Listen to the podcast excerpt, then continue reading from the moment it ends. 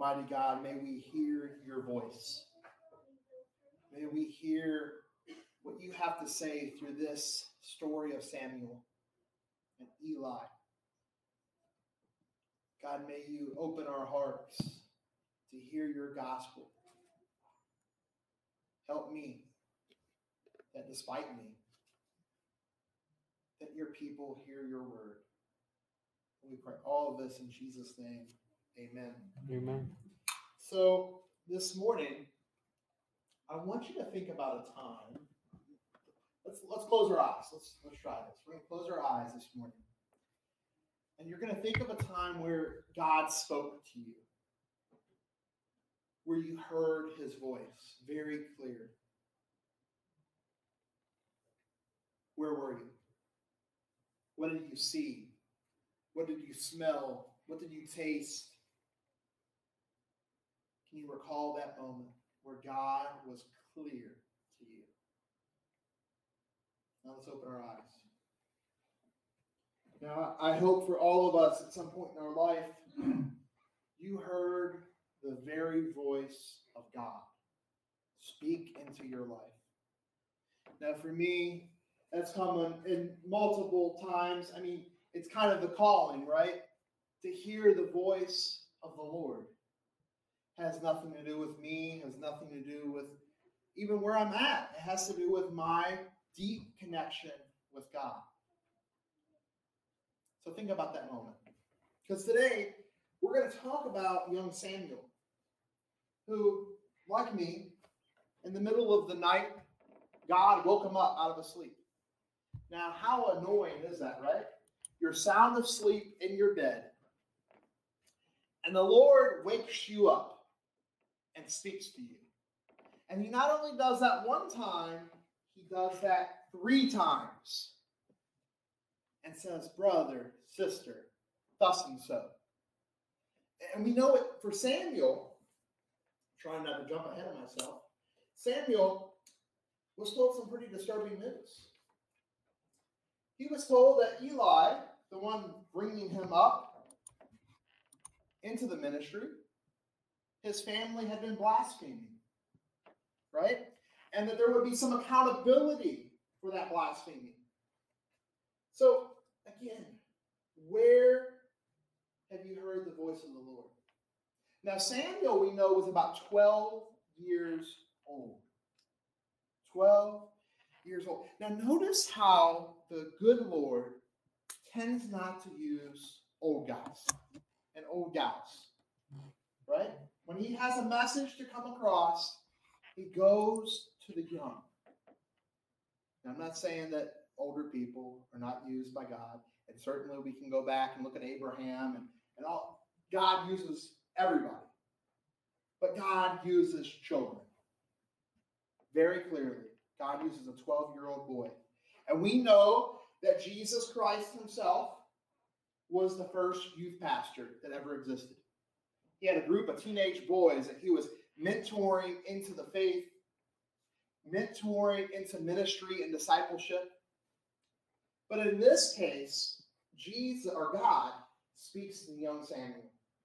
Now, my struggle here is that the church as a whole sometimes the youth feel silent. The youth feel like their voice doesn't matter, right? Um, I was really blessed that on our call committee for this church, for me to come here, there was an 18 year old on the call committee. That's a youth. That's someone young that, that spoke into the needs and desires for this church. How incredible. I know growing up, when my home pastor started inviting me to sit on council meetings, right, and committees, just to be able to be there and to be a voice. And oftentimes, he would call on me to give me my opinion because he empowered me to do so. Sometimes it's about empowerment. And so in this scripture this morning, Eli gives the training and the empowerment to young Samuel. We as a church body have to empower the voice of the youth, the voice of the people to cast vision for our future. It's the way. And, and it's one of the reasons why I, I've been sticking to this vision of faith, family, and future. Faith, family, and future. And we're going to talk a little bit about that. But first of all, let's go to our first point, Chuck, for me. I don't have the clicker. Thank you so much. it's God's vision and God's mission. His Missio Dei. Now, you guys have heard me say Missio Dei, Missio Dei.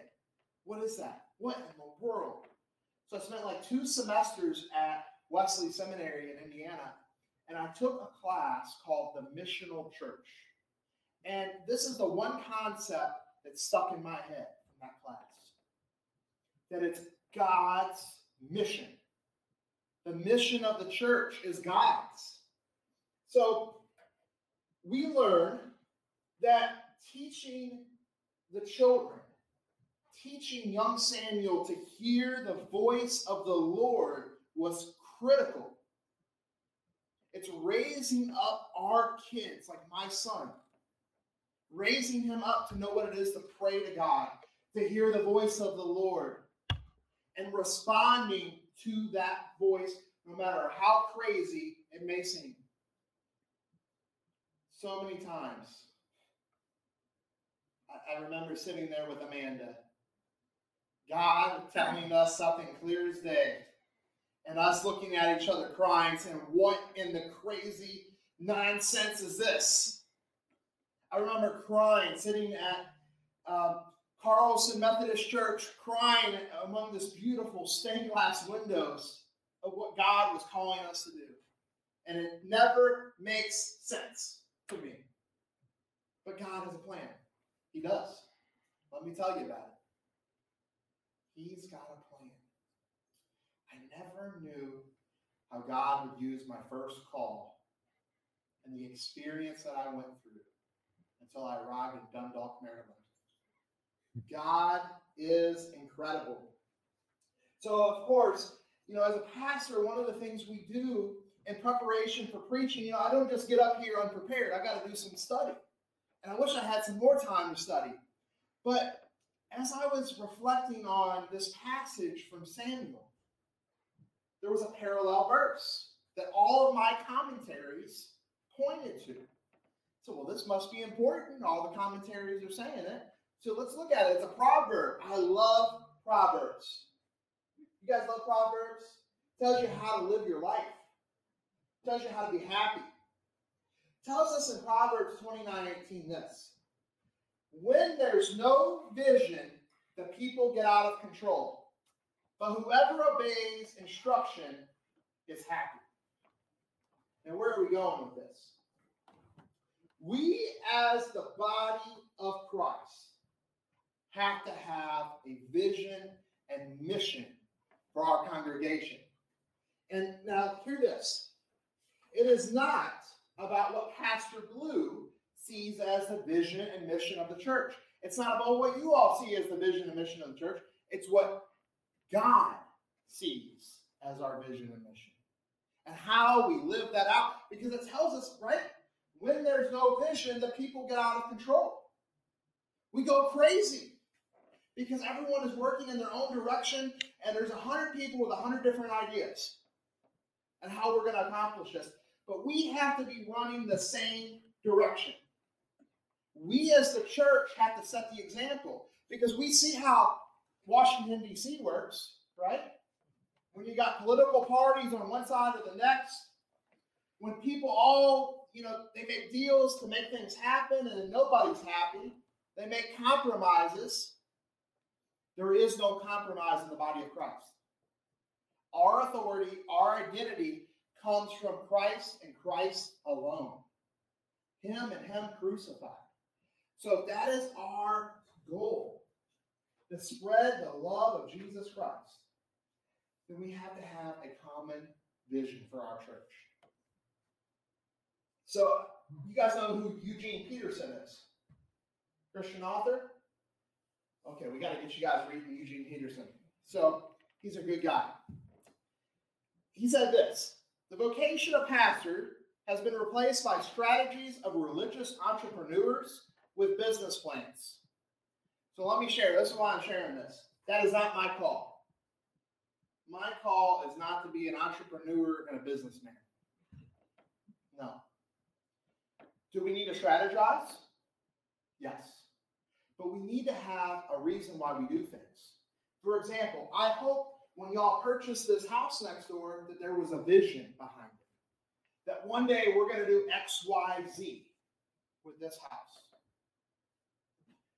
When y'all brought me up here, there had to be a vision. When anything you have done, there should be a vision, a long term plan of where God is taking the people.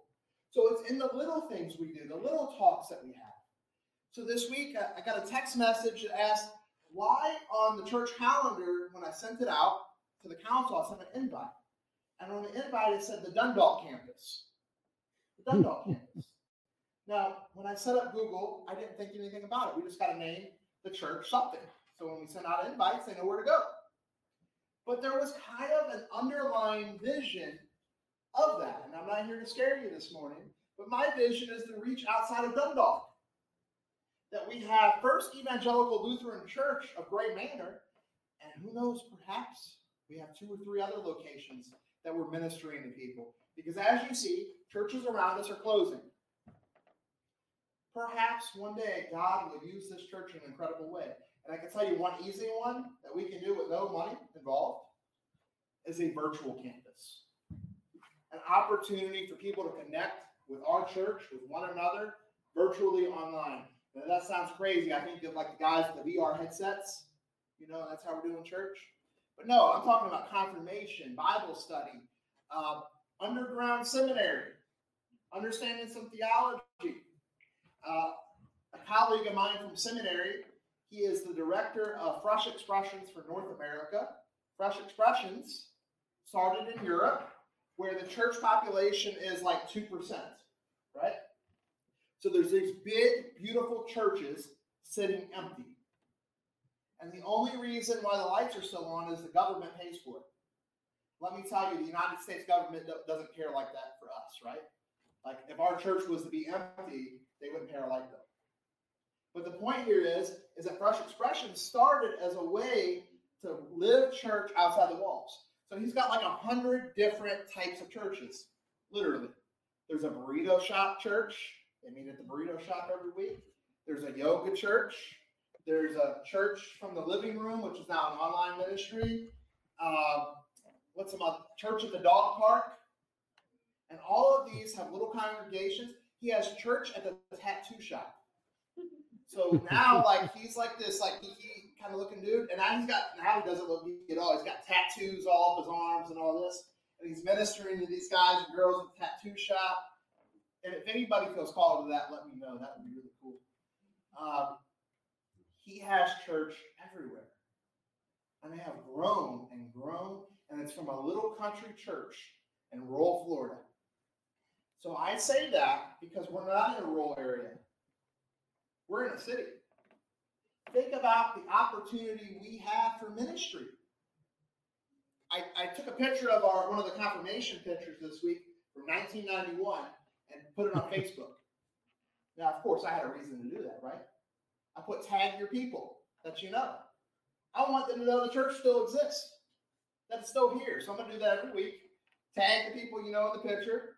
Let them know the church is still here. Let them see what we're doing. That's why I asked you this morning, asked this morning about all the things the women ministry is doing.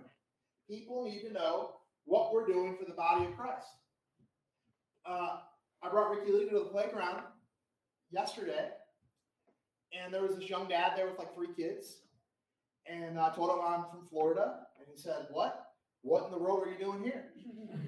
so, I ask myself that every week. so, uh, and he says, "I said I'm a pastor," which I don't always say. I thought I need to. I said I'm a pastor. He said, "Oh, really?" I said, "Yeah, it's a Lutheran church there in the neighborhood." He said, "Oh, First Lutheran Gray Manor." I said, "Yeah." I don't know if he's ever stepped foot inside of this church, but he knows the church. Now, I honestly think some of it has to do with our early learning center. I think the kids in there over the years, the parents know the church, at least through the school. It is a mission field and an opportunity that we are missing out on. So, what are we going to do about it? That's the big question for us this morning. What are we going to do? How are we hearing God's voice in the midst of the ministry in which we find ourselves? Because I believe just as the Holy Spirit brought me here, He brought you here. And some people, especially in the first service, I don't know if it's true in this one, have been sitting in the same pew for 50 years. 50 years. The same church pew. God brought them here. God brought you here. So, what is that reason? We need to figure it out. So, we have, believe it or not, a vision and mission statement. So, Chuck, can you go to that slide for me? It's pretty long. All right. So, you guys got this memorized? yeah, sure, right? Got it memorized? Okay, first of all, a vision and mission statement is usually like one sentence. So we're gonna, we got to work on that. But in the meantime, we're going to work with what we got. Okay. And this is where I pulled faith, family, and future from. So that's how my mind thinks. So I'm going to read it to you, and I want you to process in your mind what this means about us as a church. First Evangelical Lutheran Church of Gray Manor is a faith community of the Lutheran tradition serving the people of Dundalk, Maryland, and its surrounding areas. So we know we're a Lutheran community. What in the world does that even mean for the outside world? Dundalk and its surrounding areas. Now, I'm not from here, so I know Dundalk. I'm starting to know some of the names, but I don't know all of them.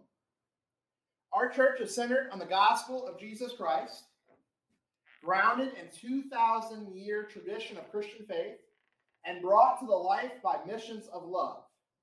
So we got to figure all that out, and if we're doing that. Founded in 1942, our welcoming Christian family strives to spread the love of God and neighbor through our faith, words, and deeds. So again, we got to ask ourselves, are we serving neighbor through our faith, words, and deeds? And I can give you some examples of the ways we have done that since I've gotten here. We strive to keep the spirit and traditions of the ancient church alive in our modern world, living out the relevance of biblical teachings in our daily lives, ever heeding to the call to make disciples of all nations. Our focus is on nurturing the fruits of the Spirit as we go forth ready to embrace our true purpose as servants of Christ. Join us. So, I'm a visitor to the church website, I'm probably not going to read that whole thing. Uh, but it tells us a basis of who we are. It tells us that we care about faith, words, and deeds. That we care about loving one another. Missions of love. So think through the years since 1942, some of the things that we have done to live out missions of love. What are some things that we are doing right now to keep the ancient church alive and well? 2,000 years of history, right? It goes beyond just the creeds that we recite on Sunday morning. Because if the church wasn't here, the building was not here, and tragically we lost it, how would we be fulfilling our mission from God? How does that look for us? So, going back to that Psalms, uh, the Proverbs reading, does our vision and mission from God make us happy? Does it make us happy? Are we excited when we come to church to live out this vision? Now, again, we talk about faith, family, future. So, the ancient church living that into our family life, right? Um, the future of the church, bringing people up to know who Christ is. Which brings us to point two this morning. We're going to equip the Samuels of our church. That's our family. So our first point was about faith. Now we're talking about family. And the text tells us this in verse 3. 1 Samuel chapter 3, verse 1. There we go. Now the boy, let's underline boy. Wish I was one of those uh, hipster pastors with the board up here that can color on it and all that stuff for you.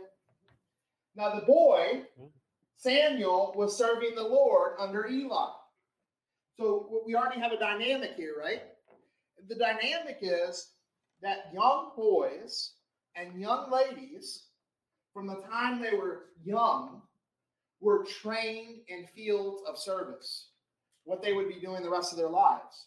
So, you know what that means? My call at 16 to ministry was I was old, basically, because back then, young men were separated from the world and called into ministry as young as 12 years old.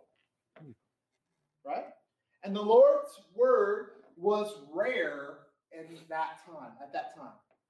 So you went from a time where the Lord God would speak directly to people to a time of silence. At least that was their perception. And visions weren't widely known. So the Lord was quiet and the Lord was silent, and the visions weren't widely known. Now, the question I have to ask myself was the Lord truly silent, or were people just not listening to God? Oftentimes, we just have to be quiet. You know, be still and know that He is God. So, again, I asked you at the beginning of this message think of that time where God spoke to you. Now, I've shared on numerous occasions. One of the things I looked up very last night, I didn't tell Amanda, is when we were in high school, we went to the Catholic Charismatic Renewal Conference like every year. And I looked it up last night. I said, you know, is there a renewal conference coming up? Because I just want to go. Like, because I heard the voice of God every time I went. Now, don't worry, I'm not becoming Catholic. When I uh, was going through seminary, though, there was a Catholic seminary in, uh, what, what, was that? I forget the name of it. Boynton Beach, Florida. It was, it was near. And every week, at least twice a week, I would drive down to the Catholic seminary if I had time, and I would have lunch with these Catholic priests and deacons. And then we would go to Mass together. And oftentimes they would be in Spanish as well. So I didn't understand everything that was going on. But I would sit there and listen to the words. I would see the Mass. And then I would go to the seminary where uh, library because one of the priests gave me the Wi-Fi password and I would study the scripture. It was the only theological library in the area. But the point here was is that I needed that time apart to hear God's voice. And that's really hard right now, isn't it? Because because of COVID, we're kind of stuck in our homes. And let me tell you, with two young kids at the house, there's not a lot of quiet at home at all, ever. And as soon as you want to have quiet time, it just doesn't happen. Um, it's okay. We're working on it. I, I pray that this vaccine works so we can have some quiet time. I love going out to the camp or going somewhere and just hearing God. My home pastor would go to Brazil, or not Brazil, Belize, like once a month sometimes. And I would call him and I said, Pastor Wayne, where are you at? He says, I'm on a cliff in Belize. I said, What are you doing? He says, I'm here to just listen to God. Listen to what He has to say. Because we have to be open. No matter how crazy or strange or different that vision may be. So, second, this morning is we have to equip the Samuels in our churches. So, again, Eli, Samuel was training under Eli. And the Lord came to Samuel in a dream, right? And he didn't know what to believe, what was being said. And it says that the Lord went to him three times. And finally, what does Samuel say? He says, I'm the servant, right? I'm the servant. Tell me what you want me to say. And so Eli wakes up. You know, they all wake up out of bed. And Eli says to young Samuel, "Well, what did what did the God what did God say to you?" Now, I told you last Sunday, there's two very difficult jobs in the church. One is to be a prophet, and one, the other one's to be a, uh, an apostle. And to be a prophet usually ends in death or being stoned out of town, like rocks being thrown at you, anything they can find, because you're speaking a prophetic word. And, Eli, and Samuel tells Eli, Well, Eli, your family's been blaspheming God. You will be punished. And what does Eli respond with? What does Eli respond with? Let me find it here. I didn't write it down. He says, So Samuel told him everything and hid nothing from him. And he said, It is the Lord. Let him do what he seems good to him. So, essentially, God is God and I am not. God is God and I am not. If God is going to punish me and my family because we have blasphemed against the Holy Spirit, then that is God's will. That is God's way. So we have to ask ourselves, what is blasphemy? What is blasphemy? Now, I always understood blasphemy as denying Jesus into my life. That's blasphemy, right? But blasphemy is also pretending as though we are God. It's making ourselves to be God and Him not. And Jesus tells us this in the scripture this morning in Mark chapter 3, verse 22. I'm going to just read 28 to 29. Truly, I tell you, people can be forgiven all their sins and every slander they offer. But whoever blasphemes against the Holy Spirit will never be forgiven. They are guilty of eternal sin. Now, this is difficult stuff here. So, you know, as a Lutheran pastor, I got to do two things. I got to preach law and gospel. It's part of the catechism. So we have the law this morning that God gives us, right? That God tells us that we will be held accountable for blaspheming the Holy Spirit. So when you think of the world around us, how many people do you know that make themselves out to be God? That think they're in control. That think they have the power to whatever it is. The highest ranking government officials do not have power over God. It's that simple this morning. We have to equip our young people, especially our Samuels. And that, that's not just age, people. That's if a 90 year old comes to Jesus for the first time. Because when they go out into the world, it's a rough and difficult place to be a Christian. People will attack you. Because when we accept Jesus into our life, we deny the flesh. That's what we want. We deny the world. And we deny Satan. And to believe that just because we're a Christian that we're protected from those things is ridiculous. Because we know in Paul's writings that when we accept Jesus Christ into our life, that we will be persecuted. We will be persecuted. So we have to decide how much are we truly in this this morning? Are we willing to sacrifice for Christ? Are we willing to be persecuted and ridiculed and shamed for our belief? Now, this is where this brings in the church. We as the church have to build each other up. That's what Eli was doing.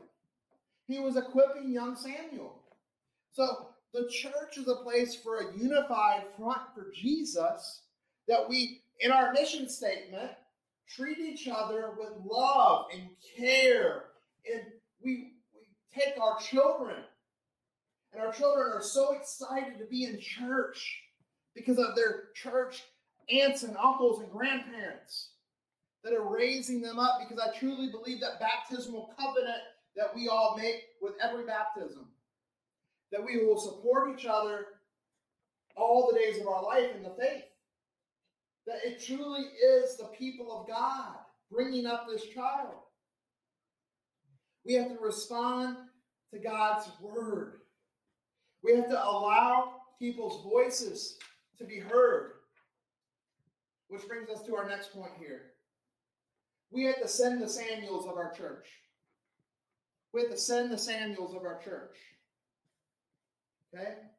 Now, some Samuels that are brought up in the church grow up to be leaders within the church community. Maybe some of that, some of those people are you. That grew up, that was baptized, confirmed, uh, married, all of those things in this church. This is your family. You are the young Samuel that has grown up and have now graduated to where Eli was, raising up the next generation of leaders. Maybe that's you. Maybe it is affirming that God has called certain people in this congregation to go out and make disciples. That some people in this congregation are called into vocational ministry. And I don't care what size church you are, there are people that are called from within this church. I, I remember one church I served, and it was a little bitty church in the middle of nowhere with like 20 people on Sunday. And they had five or six people that had left that church and have become pastors. Right? I mean, 15 and 20 on Sunday. Nothing special, but God used them. God equipped them. And they truly lived into that vision statement that right now we have. That we will support the Lord through our, our time, talent, treasure, that we'll support the Lord in our works and deeds because we are saved. We have to understand and figure out who those young Samuels are in our context today. Martin Luther tells us this a religion that gives nothing, costs nothing, and suffers nothing is worth nothing. Church is not about feeling good. I mean, I want to leave church feeling uplifted and happy, right? But there's a cost. There is a need to, to be connected to your faith community, that we hold each other up and we hold each other accountable, that we build each other up based on the Word of God and the Word of God alone. So, we have to trust the voice of God. So, this is what I want y'all to do. I have on the bulletin my cell phone number and email. I feel as though we as the people have to voice where we see God is leading the church. I want prayer without ceasing of where's God calling you and this church to go. So call me, leave me a voicemail if I don't answer, text, email me. Uh, at some point, I would I'm going to put a vision board somewhere in the hallway with some postcards and to see where the people of God, that's you all, feel that the Lord is leading this congregation into the future. And I don't care how crazy, how radical, how different, I want to hear it. Because the Lord does speak to his people. It's very clear from Genesis to Revelation that God talks to us, that God uses us, and that God has a unique relationship with his people, his church. So let's move forward here at First Lutheran Church as people that hear and respond to the voice of God. Let us pray. Almighty God, help us hear your voice. Help us respond to your voice for your ministry, your call, and your vision for First Lutheran Church of Gray Manor. Help us, God. Be the church that is led by your Holy Spirit. God, we thank you and praise you in Jesus' name. Amen. Amen.